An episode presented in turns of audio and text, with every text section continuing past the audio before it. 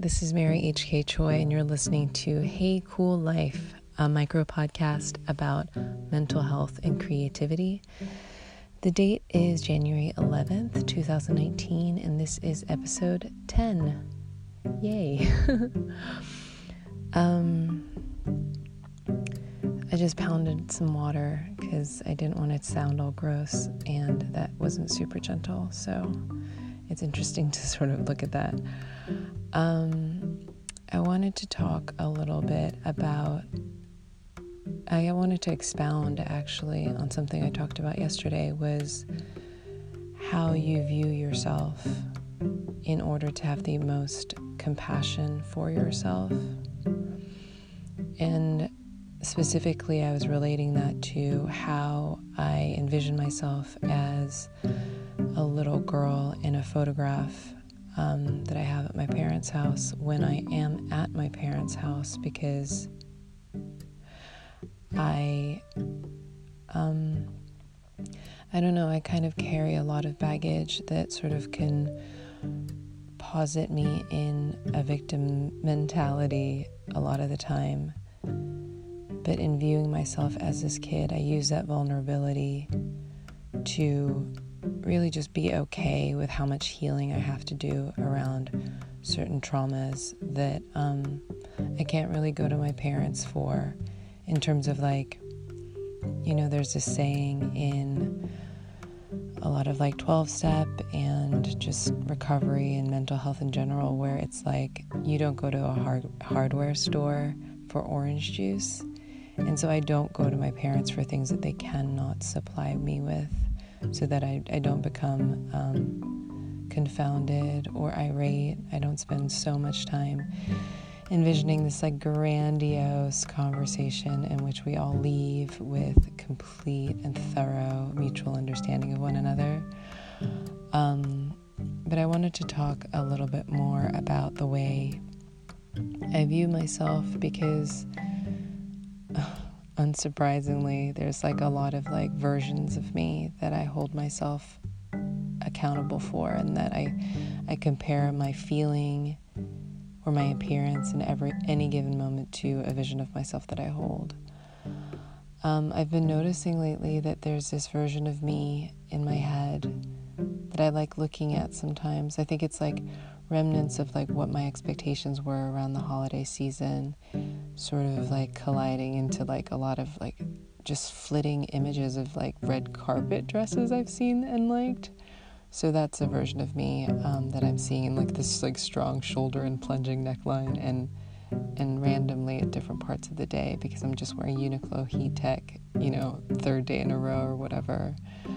Um, and like a dirty hoodie and being like, oh, like I feel some type of way about the difference between these two people. So this morning when I was meditating, I just like folded this lady version up, you know, this like red carpet gown version of me up and I was like, thank you. I don't know where you're coming from, but it, it's not, you're not serving me in this moment. Like, I can't like try to buy this dress that I'm seeing or feeling um, unworthy or less than, even like subconsciously. And it's not occupying a lot of like um, mental real estate, but I was just noticing that she's around and um, and trying to sort of let her go. Um, yeah, so I invite you to think about like a version of yourself. It might be like you might be doing a thing where you're like, I don't know, like accepting an award, or like if you're an aspiring writer, like maybe like the author picture vision of yourself. Um, and on hard days, maybe just like putting those people down, or at least like putting them away for a while. Um, yeah, and so a lot of like the way I view myself, and I, I sort of like think of myself in that realm a lot. I think that it's weird. Like, um, it's hard for me to be in my body, and I know that. Um, and it's sort of like counterintuitive to mind- mindfulness because learning how not to believe everything I think about myself also makes me floaty sometimes. and then compounded with the work that I do, which is that I sit in other people's heads, like other people who I make up because I'm a fiction novelist. Like, that's a really hard space sometimes to contend with because after a whole day of work, I sometimes feel as though I can read minds because it's all I've been doing. Um, so I have to catch myself in those moments and um, remind myself that I cannot read minds, which feels like a crazy person thing to have to do, but it is a thing I have to do. Um, and by all means, like, if there are any crazy people things you have to do in order to feel safe and in order to check in with yourself, I, I like, I invite and welcome you to just find solace and reassurance in that. Um, a funny thing that someone said to me about mind reading it's like a condition that like a lot of like addicts and people who have low self-esteem but also like delusions of grandeur and like ego problems and that duality is like you know really something that a lot of us share. And it's that like if you could read minds the way that you sort of like ambiently assume that you can, don't you find like it, it's a staggering coincidence that 100% of the minds you read are like thinking negative thoughts about you? And that was really funny to me because you know, statistically speaking, that's not possible. And statistically speaking, it's not possible that people who glance upon you or are interacting with you or whatever or are thinking about you, period. Like, why would these people be thinking all the time be thinking just about you? Um, so, yeah, statistically speaking, none of these things that I know are untrue but still believe and that's also a really important distinction. Like, yeah, so many of them are not true. Um, so these are just like little stories that I tell myself about the stories that I tell myself um, throughout the day. That if you find any utility in that framing, please feel free to use. Um, the other thing too is I talk to myself a lot. I think about this. I, I think I've talked about this before, and the version I talk to myself with is very much the kid version. Um, and it, and it's something as like benign as if I've, you know, gone to the, another room and forgotten the thing I, I, you know, meant to pick up on my way there or something like I do find myself for a split second, and it's so fleeting, but it does like exist. I find myself like berating myself and being like, oh, dummy, you forgot this thing. So, a thing I've been trying to do instead is talk to myself as if I am like little girl and being like, oh, that's a bummer. Like, you, you forgot this thing that you wanted. Let's go get it and I really talk to myself as if I'm like my own child. Like you'll see like this kind of behavior um, amongst your like friends with kids or something where it when they have like the ultimate patience or just talk to their little kid in the nicest way where it's like oh like you forgot this thing. You might you must be bummed about that. Like this was a thing you wanted. Let's go get it. It's like not the end of the world. And that's how I talk to myself if by the end of the day like I didn't drink enough water, which is like a, a nice thing you want for yourself. So if you weren't able to do that, like, you know, what is the boon in like, again, chiding yourself or berating yourself or being harsh? You know, it's not like that's gonna like replenish your electrolytes or anything. So I try to constantly forgive myself, even for really, really tiny, even non infractions, because I just don't let me talk to myself that way anymore. And that's been really helpful. Um, sometimes, too, I feel like that harshness comes from this belief that, or essentially a fear that something will happen as a result of me not doing a task. And in the same way that I try not to berate myself for being late to leisure or berate myself for failing to do a nice thing, I really have to like look at this fear of like what I think it'll do. And it's not like I spiral out, but I just sort of follow that through line. And oftentimes, you know, it's something I don't have control over or just simply mistake myself as as being the king of and overlord of a situation that I ultimately don't have control over. So even something as simple as like did I drink enough water? I'm like what am I scared of? And then I follow it through and I'm like, "Oh, I'm scared that I'm going to dehydrate and my skin will look bad." And I'll just look like an old, gnarled, desiccated, like leather faced beef jerky, four headed woman. And I'm like, okay, is that going to happen today?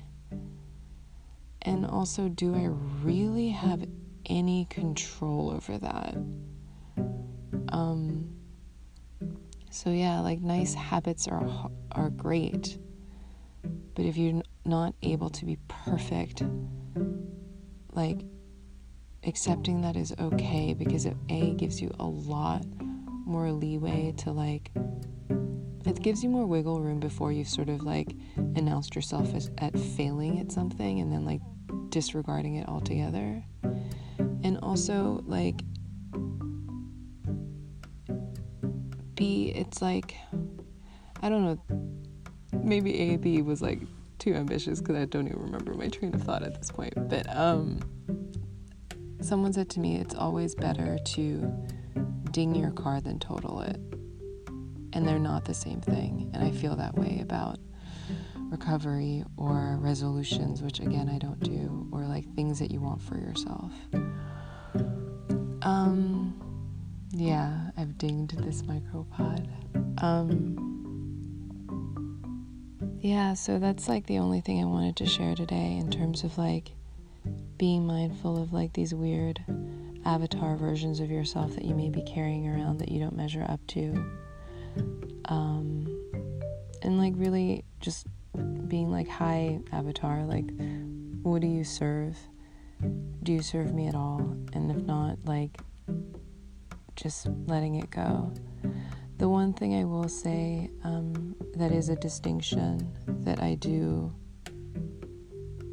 unquestioningly and without like creativity or managing or interrogation. The one thing I do do for myself is that's pretty ironclad beyond the things I do in the morning to take care of myself, like um, write out any anxieties that I have and um, meditating, which is that, like if I have a doctor's appointment, I keep it. I don't get creative about it. I don't I don't try to reschedule. Um, I always have too much of an ego regarding my own health, and so I, I don't allow myself to be creative, creative about like dentist appointments, doctor's appointments, because once I start um, managing those things, I just never go because I, I find it so hard to prioritize myself and I think that is part of the baggage that I have as a survivor and part of the egocentrism I have as an addict. Um, and the same thing is that I have to pick up a prescription or take medication for me that's been um, prescribed to me by a doctor. I don't get cute with that either. Um, I do that the best way I know how. Um, even like, and I find that, yeah, that that I just have to like turn over to the universe is something that I don't manage or control and just go ahead and do. Um, so, yes, like don't be so gentle with yourself that you don't take your meds. Um, not for any reason other than that is what works for me and what I have found in my experience to be beneficial. So, yes, I'm still at my parents' house. I leave tomorrow, um, and I'm trying not to be su- super just gleeful about that because I'm trying to be present in the day that I have with them. I'm trying to be engaged with them. I'm trying to see how I can love them and be available to them. And And without being morbid or macabre, I'm trying to see this day as an opportunity um, because it's it's the one in the present, and I'm trying to see it um, as if you know, not like this is the last day I'll have with them, but if this were to be the last day I had with them, um, how would I want everyone to like leave this day sort of feeling? Not that I have control over their feelings, but just as far as like my side of the street goes, like how can I do my best um, without being perfect and without being a version of myself that is just like a projection and floating somewhere weird in my head. I hope you guys have a good day. Thank you for listening and be kind to yourself. And if that means imagining a version of yourself that you really can find like a like so much light and love around, then please do that. All right, bye.